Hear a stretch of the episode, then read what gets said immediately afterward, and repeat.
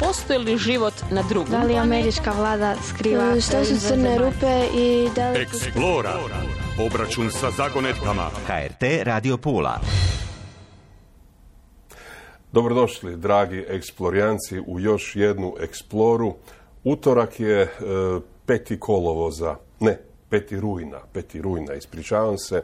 E, naime, ljudi su se žalili da ne gledaju svi YouTube, imaju potpuno pravo i da smo nekako izgubili tu dobru uvriježenu naviku da na početku svake emisije kažemo e, datum, dakle ispričavam se pod ko zna koji put i još ću koji put se ispričati. E, I meni, naravno, kao i svima, se lapsusi dogode svakodnevno, tako da sam prije dvije emisije spominjao umjesto letvice ljestvicu. Naravno, nikakvu ljestvicu ne treba di- dizati, nego isključivo i samo e, letvicu, pa sam prošli put umjesto Adenauera spomenuo Eisenhowera. Dakle, lapsusi se jednostavno dogode, a mi ovdje nemamo običaj ni rezati, ni krojiti, ni montirati, tako da ono što napravimo, to vidite i eto, među svemu tome ima i nekakvih e, pogrešaka, uostalom još uvijek vrijedi ona dobra stara tko radi taj i griješi, nemojte previše zamjeriti. Korado, dobar dan. Dobar dan. Ja griješim, isto tako zna pobjeći, a onda imamo onaj drugi dio da se znanost mijenja i da ono što je bilo prije pet godina danas ne važi. Ma ni ono što je bilo lani, Idemo ono, na sigurno. Da. E, Indijci su sletjeli na mjesec, napravili su to e, za razliku od Rusa kako treba, nisu se žurili, trenutno je e, njihov lender ugašen i čeka opet sunce. Zato što traje 20, stvar, praktički 15 dana traje noć, 14 i nešto. Kada budu sleteli na južni pol, na brdo, onda će moći samo rotirati antenu, taj solarni paneli antene i biti u kontaktu sa zemljom, biti u kontaktu sa suncem u smislu dobivati energiju, a rovera slati dolje u mrak gdje je voda e, s, nadom da je tako. Indija inače upravo lansira i svoju sondu za prema suncu. Tako da kad pričamo Indija, ona se zbilja gura za postati vele sila tehnološka, ali onaj koji nju koči je u stvari Kina. Kina je na neki način zabranila kompanijama koje imaju kod njih tvornice da rade kopije tvornica u Indiji. Što je u principu ako si kompanija pametna jer imaš na dva mjesta pa ako u Kini nešto zapne onda imaš bar negdje tako. Ali ne samo to, oprosti, nego i Indija je zabranila Kinezima da dolaze kod njih graditi tvornice. Kinezi su se bili ponudili prošle godine napraviti e, veliku tvornicu i Indijci su rekli ne hvala, ne treba. Gle, Kinezi su prije tjedan dana objavili novu kartu Kineski svijet i, i Indici još dan dana šize na tu kartu, a unutra i komad Rusije isto spada u kineski svijet. Kad oni nacrtaju kartu i rade linije, poslije to je kao bogom dano, tako da vjerojatno će tamo se zakomplicirati situacija. Uglavnom, onaj dio koji ćemo gledati, svakako Indija ide u svijet proizvodnje poluvodiča. Znači, taj dio neće ostati neiskorišteno. Onaj dio koji s Indija ide definitivno u tehnologiju robota i dronova i onaj dio koji ćemo gledati je u stvari Indija u svim tim tehnološkim gdje bude uspjela se izgurati, a, a da uspje zadržati status jer nije jedina koja to želi. Dobro, ali što zapravo Indija traži na Marsu osim ovoga što si rekao Na mjesecu. pardon, na mjesecu prikrivanje e, za e, besporezno ulaganje u nove To tehnologije. svi rade, ali Indija ima jedan trenutno problem. Ona je kao najveća demokracija svijeta, ali klizi u drugom pravcu. Biti musliman u Indiji nije baš ugodno. I onaj dio koji Indija trenutno radi glanca svoj nacionalizam. Znači, a svemirski program je rođen sa nešto tog tipa. Posebno im se svidjelo da se ruska sonda koja je poslana iza njih, koja je trebala doći prije njih, se razbila, tako da je jedno, recimo da su indici trenutno sretni sa situacijom. Ako se neko radovao zbog ovog neuspjeha Rusa, to, je, to su Kinezi i Indijci. Ma i Ukrajincima je bilo drago. I, da, i Ukrajincima. Imamo jedno pitanje. Naime, dio naših slušatelja, e, eto, imamo slušatelje e, među inima koji su pomalo skeptični na e, američki odlazak na mjesec prije 50 godina. I 55. I jedan od njih pita kako to da, kako su uspjeli astronauti ostaviti otisak, svoj otisak stopala na mjesecu, ako je ako znamo da je tamo, da, da, da postoji, dakle da je tlo tvrdo. Nema vode. Recimo, to je ono pitanje koje je bilo od slušatelja, ako ti hoćeš u pjesku, ostaviti trag, pjesak mora biti mokar. E, I odgovor je ne. Zavisi koliko je fini pjesak. Na mjesecu regolit ima finoću na nanometre. I onda je pitanje da li je moguće ostaviti otisak u nasipanom cementu. Znači, nasipamo cement i stanemo s cipelom, da li će ostati perfektan, perfektan otisak? I odgovor je da. Kada čestice postanu dovoljno male, onda električne sile preuzimaju koheziju koja ima voda. Tako da ako je jako fina prašina, otisak ostaje perfektan. Iz kojeg razloga onda e, neki e, astronauti koji su bili na mjesecu su kasnije promijenili mišljenje i Ma ne postoji to, Elvis, negdje si pročitao, nema mijenjanja mišljenja. Znači oni koji su bili na mjesecu su bili na mjesecu, oni koji e, nisu su bili tamo i gledali su kako se stvari stvari, ne postoji astronaut koji je promijenio mišljenje koje tvrdi da se nije bilo. Znači to nema, to je negdje napisano, ali to ne znači da ako piše da je istina. Gledaj, mi smo sad u jednom svijetu koji klizi prema kulturnom kolapsu. Znači prije 20 godina si imao nekoga koji je rekao ljudi su bili na mjesecu, a ovaj drugi je rekao ja sumljam. Danas imaš ovaj koji reče ja sumnjam da su bili na mjesecu, a ovaj drugi mu kaže ti misliš da mjesec postoji. Znači mi zbilje imamo ravnozemnaše koje misle da je mjesec nacrtan gore na plafonu. Znači svijet nam ide u, u pravcu da sve manje imamo ljudi koji zbilja razumiju znanost. A onda kad pričam o odlasku na mjesec, gle, tada otići na mjesec je bilo pitanje ne samo prestiža, nego dobiti u hladnom ratu i pokazati tko je gospodar. Rusi su prvi otišli u svemir, odnosno poslali čovjeka u svemir.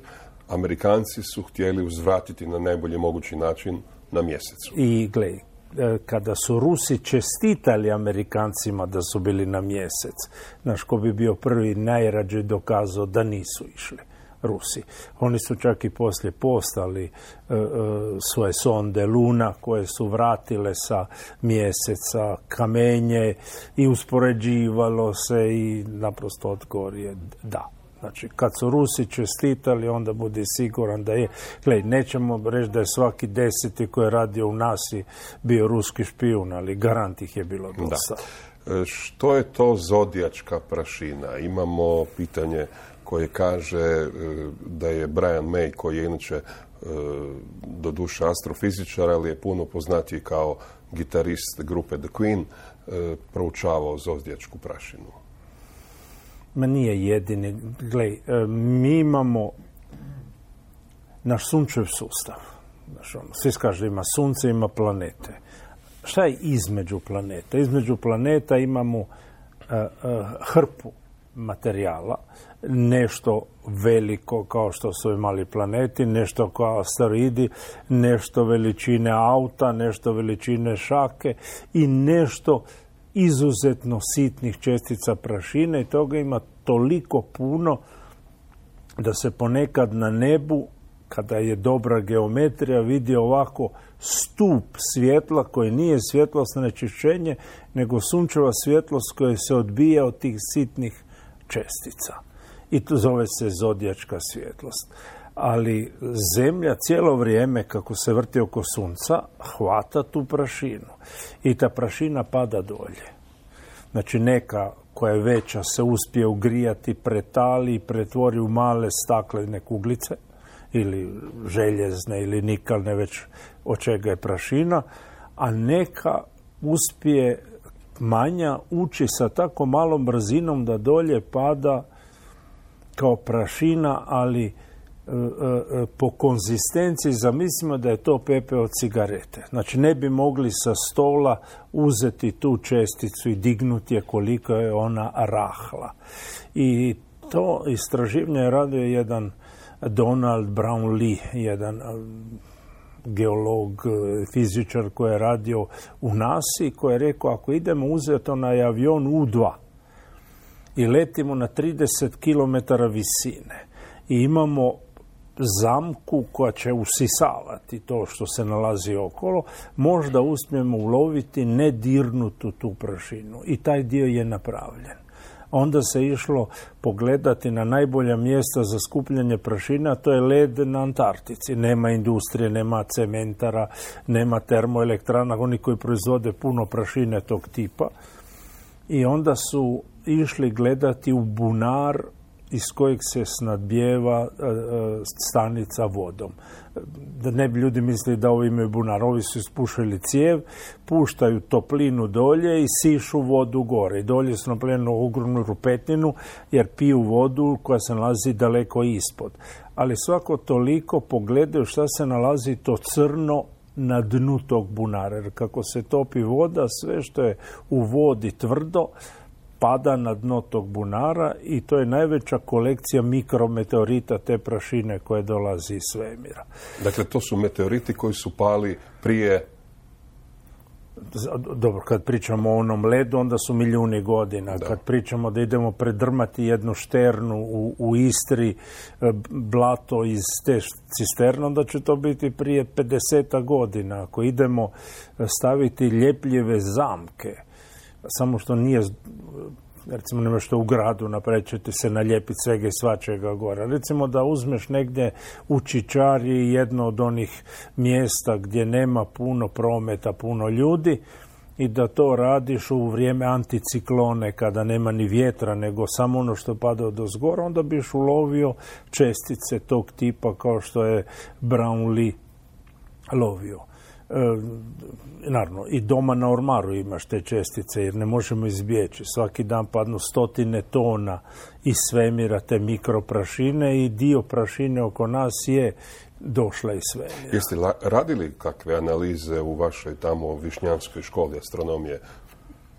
Prije puno godina smo radili analizu iz cisterni. Tako da bi vadili te kuglice, onda ih se brusilo, po, moraš ih hvati u matrici, nije nešto što je stotinku milimetra veliko, lako prebrusi, prepili po pola. Ima način kako se to radi, onda se gledalo mikroskopima kako je struktura, da li je porozna, znači dolazi iz cementare ili iz termoelektrane ili neko je zavarivao u blizini ili je došla iz svemira puna. Je. Onaj dio koji se radi, radili su tu i u Pulskoj zvezdarnici puno oko toga i radili su mikroskopi, umetli su e, za vidjeti i kemijski sastav tih mikrometeorita, tako da to je nešto što se radilo dosta i to će biti jako važno i u, u sljedećem razdoblju. A to je sad došlo u modu zato što ti kod Papue Nove Gvineje traže e, po morskom dnu takve i svako toliko ima članak da su našli vanzemaljski brod smrvljen u komadiće. Znači, Te ona izraelski znanstvenik. Naprosto pustimo stat, da. Di god ideš potražiti, naći ćeš takve kuglice, padaju svugdje jednako, jer zemlja okrugla, svemir je takav da od svih strana nam dolaze takve čestice. Da, e, navodno je prije izvjesno vrijeme James Webb e, pronašao zvijezdu koja je stara 12,9 milijardi svjetlosnih e, godina. Bez svjetlosnih. To je udaljenost, godine su godine, starost je u godinama, udaljenost je u svjetlosnim godinama. A ona je uslijed širenja svemira zapravo udaljena 28 milijardi godina. Da. Šta to znači? To znači da se, recimo da je svemir oko nas sfera i mi smo u sredini, jer tako gledamo. Znači na sve strane koje gledamo vidimo svemir koji nastaje. I taj svemir se širi velikom brzinom. I sad kad dođemo od nas prema toj zvijezdi, ona se širi skoro brzinom većom od brzine svjetlosti. Kad uzmeš na drugu stranu, isto tako, znači da se svemir od nas širi brže od brzine svjetlosti. Znači, brzina svjetlosti je konačna, ali brzina sirenja svemira je nema to ograničenja. Znači svemir se može širiti bilo kojom brzinom kada uzmemo te velike udaljenosti. Da li se e, svemir širi konstantno, dakle uvijek jednako? Ne, nažalost ne i to je dobivana i Nobelova nagrada, on brzava trenutno i nema ničega od onog što se nekad spominjano velika preša. Sad se širi pa će se zaustaviti pa padne sve natrag. Nema padanja natrag svemir će se raskidati u komadiće tim širenjem. I ne samo da će se raskidati galaksije raskidat će se i zvijezde i planeti i na kraju i atomi Znači dolazi, svemir završava sa nečim što se zove veliko kidanje i postaje onakav kakav je bio prije nego što je nastao. Imamo e, u svakoj emisiji pitanja koja ne bi trebala završiti u jednoj ovakvoj emisiji, a ja ću sada navesti tri e, tek toliko da, da osjetimo dakle, teme koje nisu za ovu emisiju. Prvo je pitanje je li broj nula najmoćniji u svemiru. U matematici da. Znači on je zadnji otkriven i taj indijac koji ga otkrio je definitivno genije. Znači nula nije intuitivno. U matematici je došla kasno, u trenutku kad je ušla, onda se shvatilo koliko je to moćan broj. Ili pojam ništa tog tipa je izuzetno moćno. Daj, molim te objasni mi zašto je to moćno. Probaš dijeliti sa nulom. Vidiš da si došao do beskonačnosti. Nula je, je ona koja ruši... Kako probaš dijeliti sa nulom, ne napraviš ništa. Napraviš, dobiješ beskonačno. Znači onda dobiješ jedno, pokazuje se koliko je taj broj moćan, ne možeš to raditi. Znači nula je i ne samo to, nego ti omogućava pisanje brojeva, naprosto, da, od svih brojeva nula je Dobro, sigurno najmoćnija. dekadski sustav bez nule... Ne, svi sustavi imaju nulu i svugdje je ona moćna. Ali najmoćnije u svemiru. Otkud mi znamo? Pa ne, u matematici. Gle, onda uzmeš da je svemir i matematika isto. Matematičari vole reći da je sve matematika. Znam, ali e, u vrijeme Grka postojalo je nešto... Što... Nisu imali nulu. U redu. A htio sam samo reći da e, taj dualizam u e, vrijeme stare Grčke je bio definiran kao s jedne strane kosmos, s druge strane kaos. Sam svemir, kosmos, je, bil, je bila je drugo ime za red. Međutim, mi danas znamo da zapravo reda u svemiru nema. Imali su oni kaos, znali su da je... Gle, kaos ovakav kako mi razumijemo se tek sredinom 20. stoljeća otkriva i to je jedno veliko otkriće jednog astronoma Opika kad je našao da ne, ne postoji apsolutni red, da postoji samo kaos. Da. Dobro, e, demantirao si me u prvom pitanju, e, u drugom... Gle, ti si pitao moje mišljenje. Ja ne, ne, ne, ne, ja ne tvrdim sad da su svi matematičari zadovoljni sa time. Ja samo sam gledan koju revoluciju napravila u matematici kada taj indijac donosi nulu unutra.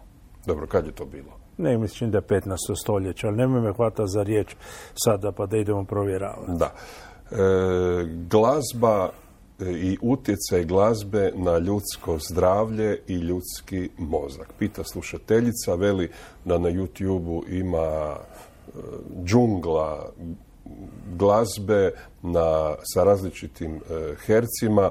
Najrasprostranjenija je ona podjela na 440 u kojoj je pisana sva današnja glazba. E, međutim, u odnosu na nju, i to je ton A. Imamo i onu u kojoj ton A iznosi 8 Hz manje, to je 432 i onda se sad, e, ljudi su se pomamili za slušanjem glazbe na e, štimu od 432 Hz. Utjecaj na ljudsko zdravlje. Gle, glazba ne utječe preko tih frekvencija na ljudsko zdravlje, glazba utječe zato što se osjećaš izuzetno ugodno, smiruje, stvara raspoloženje. Znači, glazba je i zavisi od snage. Znači, zavisi kolika je snaga te glazbe. Misliš u decibelima? U decibelima. Znači, u, onom gornjem dijelu na razini disko kluba stvara endomorfine i to je onda drugi tip ugode, kemijski. Ovaj, ovaj drugi koji smiruje je takav da čak i, i, i zacjeljivanje rana ide brže ako ti slušaš jednu ugodnu glazbu E, jer ti se organizam onda posveti samom sebi, a ne vanjskom svijetu, ti ne čuješ ono što ti smeta. A 963 Hz kao božanski ton koji to. aktiviraš epifizu? Ne funkcionira to tako. Ako hoćeš nešto aktivirati, mi imamo alfa valovine i izgleda su podežni na prirodnu frekvenciju zemlje. To je neki 7,8 Hz. Znači mi imamo to je ona Šumanova da. rezonancija. I to cijela zemaljska kugla rezonira tako. Izgleda da jedan dio našeg mozga je samo se prilagodio onome što je prirodno okolo. Ali ja nisam ekspert za taj dio i bolje da idemo u tom pravcu da ne zatupimo. Da. E, pa dobro, ti, ti si ekspert za astronomiju, ali imaš tako znanje koje je renesansno. Zato ljudi gledaju ovu našu emisiju i drago nam je zbog toga. I zato te pitam sljedeće po stoti put, jer je nažalost i pitanje slušatelja po stoti put postavljeno. Koje knjige preporučiti mladima? Zavisi šta su čitali. Gle, postoje knjige za svaku dobu. Znači ne postoji knjiga ono za 15-godišnjaka, za 9-godišnjakinju, za 20. Recimo jedna od knjiga koju možeš čitati svaki puta da ima različito značenje je Mali princ. Znači ta knjiga je ako si klinac, onda čitaš ona da je zbilja zmija pojela slona, kasnije razmišljaš o onome što je Lisica rekla e, malom kraljeviću, da u stvari ljubav je u stvari čekanje. Ali sve knjige su takve. Koju god da knjigu pročitaš sa odmakom od pet ili deset ili petnaest godina, uvijek ćeš je drugačije doživjeti. Tako jasno, da. S tim da neke su tog tipa. A gle, one što su, zavisi šta slušatelj hoće čitati. Ako je čitao tu knjigu koju on spominje da je prošao od onih koji smo im rekli, a to je Dream Society od Rolf Jansena, Dakle, ima jedna knjiga koja danas više nije toliko moderna, ali to je od recimo, ma neće se ni naći na internetu, jer je Roberto Vaka, informatičar, pa je pazio da mu nema knjiga okolo. Eh, Il Medioevo Prosimo Venturo, jedna knjiga koja opisuje pitanje mreža 20 godina prije nego što su drugi shvatili problem kompleksnih sustava i mreža i zašto naša civilizacija ima jedan veliki, veliki problem. Eh, prva polovica knjiga je dobra.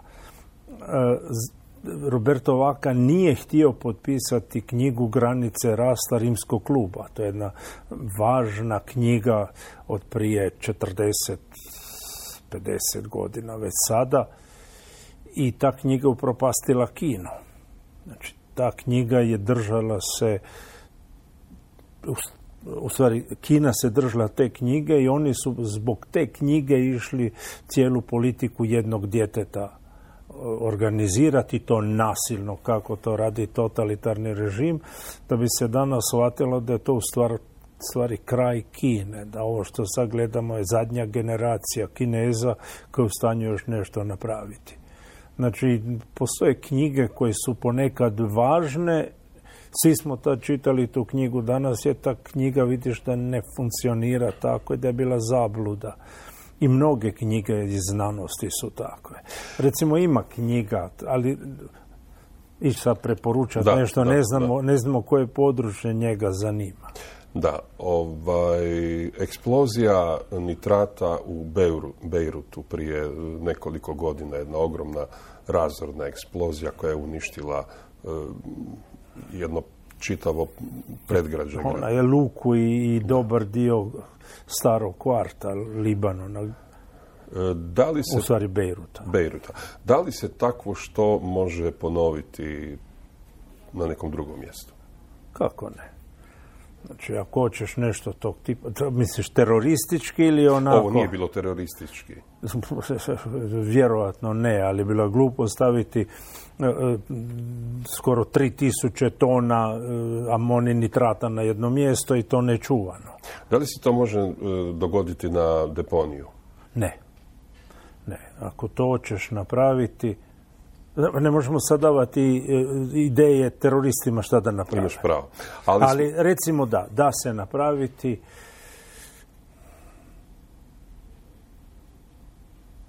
recimo može se napraviti u Kvarneru. Imali smo eksploziju plina e, pulske, e, zapravo ne eksploziju plina, nego eksploziju pulske kanalizacije prije 20... Ušao je plin unutra, može eksplodira kanalizacija. Znači eksploziju plina si imao, ali pomješanog sa zrakom. Znači, i razlika je od eksplozije koji si ti pitao da li može imati razornu eksploziju, rekao sam da u Kvarneru, to nije isto kao kad imaš amonij nitrat.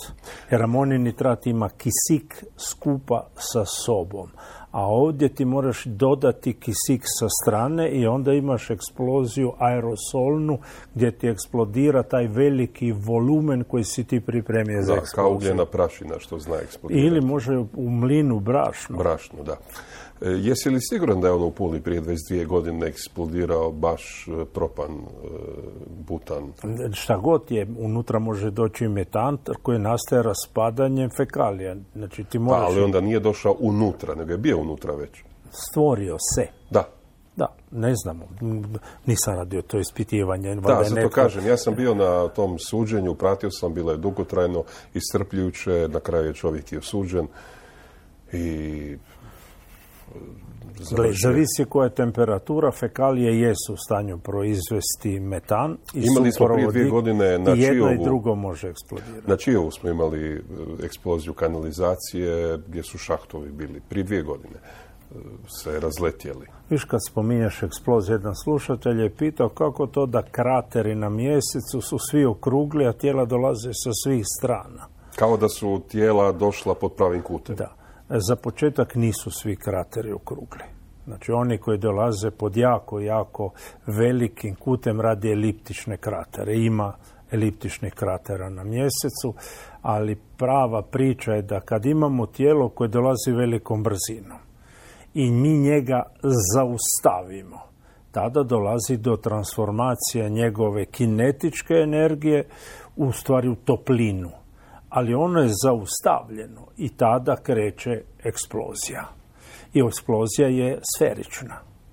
Znači, e, mora biti jako, jako u kosu da to tijelo nema jedan točku udara, nego da se polako troši kako ide prema napred i imamo onda cijelu jednu seriju, nazovemo ga mikroeksplozija, koja onda čine jednu i proizvedu eliptični krater. Drugim riječima, kada bi jedna od e, super velesila ispalila nuklearni projektil na e, drugu, onaj krater e, koji bi se stvorio jednako tako bi bio bez obzira na balistiku Potpuno projektila. okrugli bio zato što je u trenutku kad nastaje energija ta komponenta kretanja potpuno minorna u odnosu na svu eksploziju koja je bila. To je odgovor. A s tim da u ovom slučaju postoje krateri koji nisu okrugli i na Marsu i na mjesecu i na Jupiterovim mjesecima, znači sve gdje se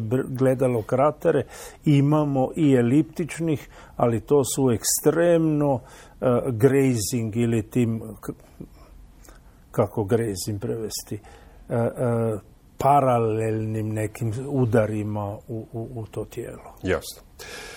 E, poštovani slušatelji i gledatelji, mi u Istri imamo, dakle slijede nam Rujanski dan. Rujan je za nas u Istri poseban zato što je Italija 1943. godine kapitulirala 8. rujna, zapravo objavljena je kapitulacija 8.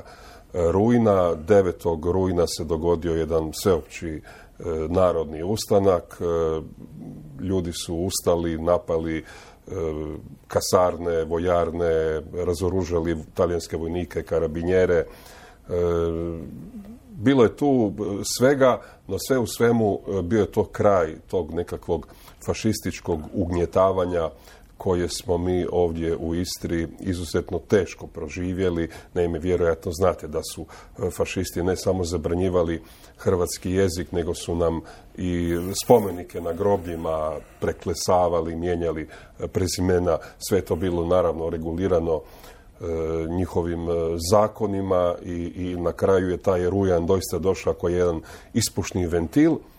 I jedna od prvih velikih bit, bitaka dogodila se 11. rujna e, na Tičanu.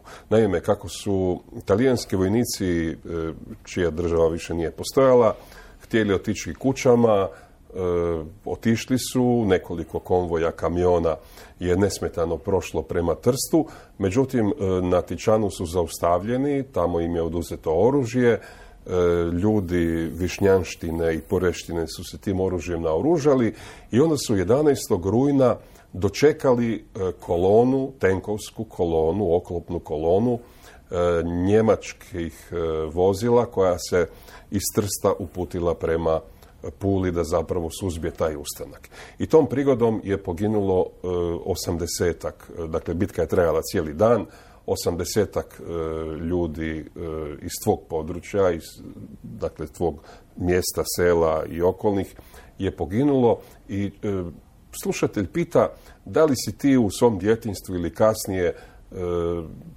znao slušati priče ljudi koji su u tome sudjelovali, kako je to zapravo bilo, je li bilo tako kako nas uči službena historiografija ili je bilo malo drugačije.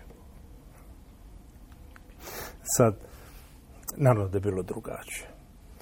Inače, taj rujan se u Istri još zove i smokvenjak. I da, to je mjesec, mjesec koji smo obožavali, jer je to ono konačno svi plodovi koji se skupljaju skoro kroz godinu, sada je i grožđe i smokve i vinogradske breskve i sav taj dio. Ovaj dio priče koji spominješ oko bitke na Tičanu, ja ću ispričati jednu anegdotu. Znači, mi smo kao učenici svake godine morali otići gore gdje je neko od boraca prepričavao tu priču. I od prvog razreda do osmog razreda ta priča je promijenila se toliko da nama bilo čudno jer prve godine su nešto pucali pa su se skrivali pa su došli Njemci pa poubijali sve osim jednoga, a u osmom razredu samo što nisu otišli bombardirati Berlin. Znači, taj dio je bilo strašno napuhavanje. Onaj dio koji se desio gdje je došla ono kao domaća zadaća, napišite nešto o bici na Tičanu. I jedan od tih dečaka, stariji od mene no četiri godine, je odlučio napisati to kako spada i otišao je kod Noneta u Štute pitati što je bilo. To je na 800 metara od mjesta. Štuti, to je selo. To je selo, da i njemu je Nono napisao, ispričao sve kako su ovi se napili, kako je pop organizirao sve, kako su ovi strašili Italijane, Italijani su hitili sve s kamiona samo da mogu dalje, pa je došao ovaj motor sa Afrika Kors koji ide za Pulu, pa su ovi hitali po njemu, pa su onda hitili Njemci rakete u zrak i ovi se čudili časte rakete u boju zraku, ovi su radili okruživanje. Kad su ih okružili, pobili su ih sve osim jednoga koji se sakrio u grm. I onda su ostavili straže i produžili dalje u Pulu i tamo su straže bile nekoliko dana da narod prije nego što si dođe uzeti svoje malo promisli da li će ponovno nešto tog tipa napraviti. I onda ide, Svoje mrtve. svoje mrtve. I onda ide priča kako su ih sa karetama vozili svako svojega doma. Gle, to je jedna apsolutno neorganizirana, glupa akcija koju je organizirala ekipa koja nije imala pojma. I te ljudi su u stvari zginuli bez razloga tamo. Znači, nikakav, apsolutno nikakav efekt nisu imali, jer je Afrika, taj korps, morao otići u Pulu da zauzme luku jer je njima trebala luka za podmornice. I uopće nije bilo upitno da će Njemci doći do Pule i da će organizirati sve. A onda kad idemo uspoređivati šta ljudi pričaju o talijanskoj vlasti u Višnjanu i njemačkoj vlasti u Višnjanu, Njemci su bili okrutno fair. Znači, točno si znao što je šta. Taljani nisi nikad malo marširaju, malo pjevali, marade svinjarije i, i stvari nikad ne znaš na čemu si. Sa Njemcima si znao na čemu si i, i treba reći da je kuhar uh, Tota, to su To- to- inženjerija. Da. Inženjerija i protuzračna obrana uvijek skuhao više i da nije bilo gladnog djeteta u Višnjanu od te e, e, 43. kraja do 45. sva djeca su imala za jesti. Da, e, nije, ja ne vidim nikakav problem u ovome e, što pričaš. E, istina nema dva, nego tisuću i dva Ne, nije lica. ova istina koju ti sad si ispričao ne postoji zapisana. Znači, ta se nije smjela zapisivati u vrijeme socijalizma, kasnije se niko nije sjetio ići pokupiti prave priče. E, eventualno bi se moglo sad ići pitati e, Nina da ponovi ono što me Nono prepričao i da se to zapiše. E, Jedna, jedan je broj neumitan. Mi smo u Jugoslaviji imali otprilike milijun mrtvih, što je na e, onih 18 e, predratnih milijuna bila nevjerojatna, e, nevjerojatan broj. Za razliku od nas, Bugari su imali u drugom svjetskom ratu, mislim, oko 30 tisuća poginulih. Dakle, ko je bolje prošao? Ne možeš tako gledati. Mi smo ti baš na, na, na cesti svih mogućih ratova. Uzmi, Turci idu na Beč. X puta, kud moraju proći. Taljani odlučaju Venecija nešto, kud moraju proći. Imaš e, e, Sinsku Alpu, Eugen Savojski odluči potući Turska, ide na Beograd, kud mora proći? Imamo Sinsku alku. Sinska alka ili Sinj u to vrijeme je Mletačka republika. Znači to bi trebali Mleci slaviti Sinsku alku. Dobro, ali nisu Mlečani obranili Sinj, nego, Komandant je bio Mlečanin. Nego Gospa Korado. Gle, samo pričamo da povijest postoji povijest, a onda postoji ono što se narikamivalo preko za razne potrebe. I ti nemaš onu pravu povijest. I sad ti e, ideš bilo koju povijest pogledati. E, molim te. Samo ti objašnjavam da ne smiješ o tome pričati, jer danas je povijest takva da se o tome ne može pričati. Htio sam samo prevesti ovo rikamivala. To znači onaj ručni rad. Da, da, netko radi ručni rad poslije koje prilagođava. Gle, u, u, mi obično kažemo da postoji više mogućih budućnosti. Nažalost, mi imamo situaciju da postoje više mogućih prošlosti. I ovi jadni povjesčari koji zbilja traže istinu, ti u principu uvijek završe negdje kao ili nacionalisti ili kao nepoželjni. Gle, biti povjesčar je izuzetno teško. E, sjećaš se 80. godine i onog nesretnog aviona, talijanskog e, civilnog aviona koji je poletio e, sa Bolonje, bolonjskog aerodroma prema Palermu i nekih 30 km prije Palerma se srušio e, kod otočića Ustika. Talijani već 43 godine traže odgovor na pitanje zašto se srušio, kako se srušio, tko ga je srušio. E, 43 godine njihovo, njihovo pravosuđe ne može otkriti pravu istinu i prekjučer im je konačno e, bivši predsjednik otkrio da postoje naznake da su ga srušili Francuzi.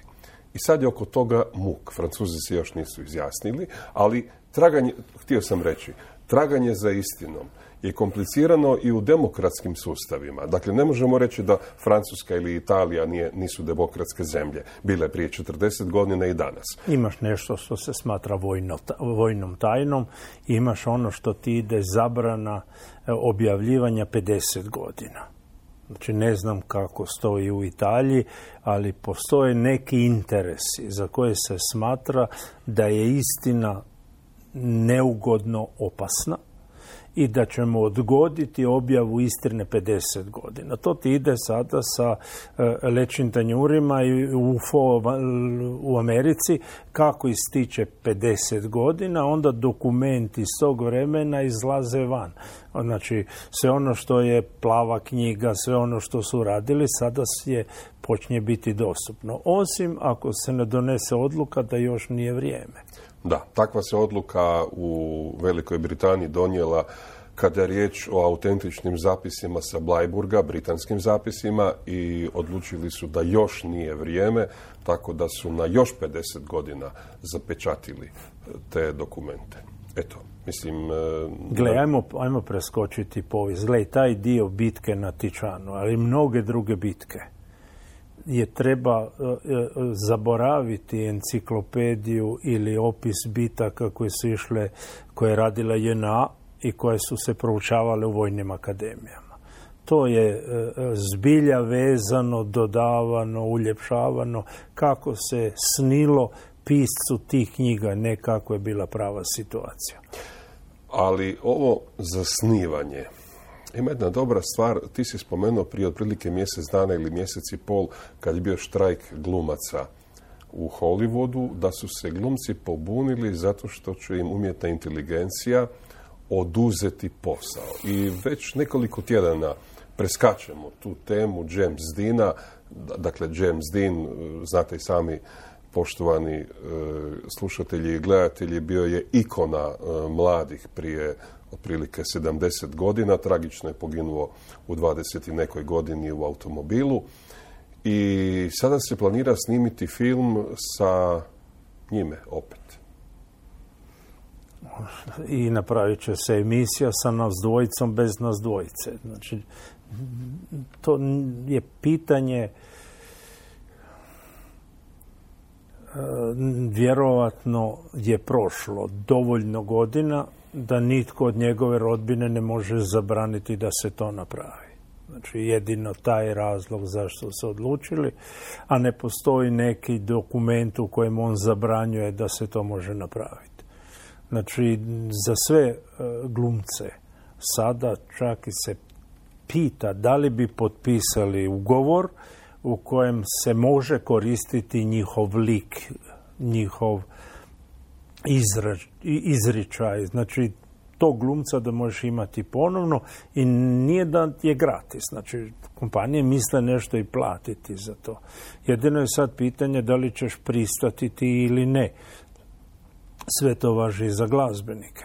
Znači, glazbenike će sve izdavačke kuće koje daju glazbu pitati jednog trenutka da li biste pristali da mi na vašem uspješnom albumu napravimo još tri, četiri komada koji će biti isti tako kvalitetni, ali bit će generirani od... I vi ne morate ništa, nego samo potpisati i, dobiti neki postotak. To je otprilike kao kad e, gledam, jer me to zanima, to me vraća u mladost, često e, one glazbene grupe, bendove koje sam volio kao 15-godišnjak i onda zapravo vidim da se oni samo pojavljuju i glumataju na pozornici, niti pjevaju, vidiš iza tamo sedam, osam pjevača muških i ženskih koji pjevaju umjesto njih i vidiš barem 20 gitarista još koji sviraju umjesto njih. Oni se samo krevelje i gledaju u publiku. E, umjetnost nije samo taj dio. Umjetnost smo bili jedno rekli je puno komplicirana. Znači umjetnost je i kakvi su njegovi brkovi i kako se obukao i koliko se dobro zna kreveljiti, ovaj drugi se ne zna kreveljiti. Više nije umjetno samo pjesma. Znači mi možemo za nekog pjevača reći ovo je gdje je on skoro samo glas, ali jednog trenutka on postaje sve skupa i glas je ostalo. Uzmeš Pavarotija na početku, je bio glas, ali kasnije i njegova debljina i njegova pojavnost i njegovo disanje i njegovo znojenje, sve to čini Pavarotija. I postao je brend. Ja, znači u umjetnosti ne možeš odvojiti više e, dijelo od umjetnika. Oni su u 20. stoljeću se zalijepili sve skupa. Prije si spomenuo Queen. Kada, kada uzmemo taj sastav, kad uzmemo pjesme, kad uzmemo kontroverze, to sve skupa čini Queen. Znači nije samo ime Znači, taj cijeli džumbus oko toga, oče neće sudjelovati na šta je bilo ono za Afriku. E, e, Band-Aid, onda Mer, Freddie Mercury ima za umrijeti i, i radi stvari koje su van pameti od, od, od e, kako to zvuči i ono, neponovljiva stvar, ali on nije došao tamo obučen u odjelu Znači, on je došao u, u toj e, e, kanutjeri, potkošulji, on je tamo napravio cijeli show, on je skako, to sve skupa čini Fredija Merkurija, Kvina i ta cijela situacija i njegova bolest.